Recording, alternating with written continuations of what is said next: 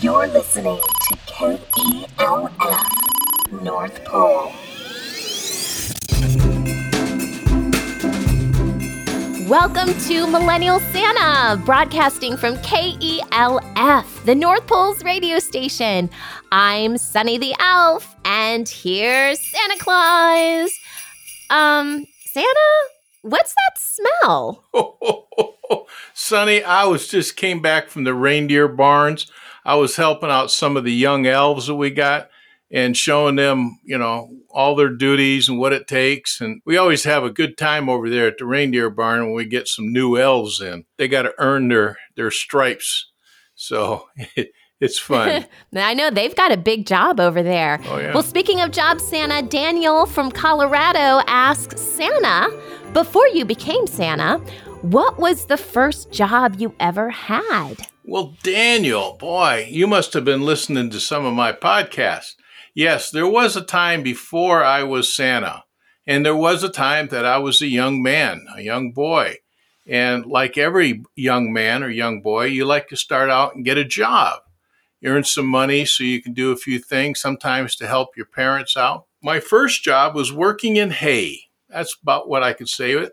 I used to load the hay into the barn from the wagons, and then it was uh, taking all the hay to the animals feeding the animals, the horses and the, and the cows, the cattle. You know, we do that. And then we also used to make sure that it was not wet or moldy because you wouldn't want to give bad hay to the, to the animals.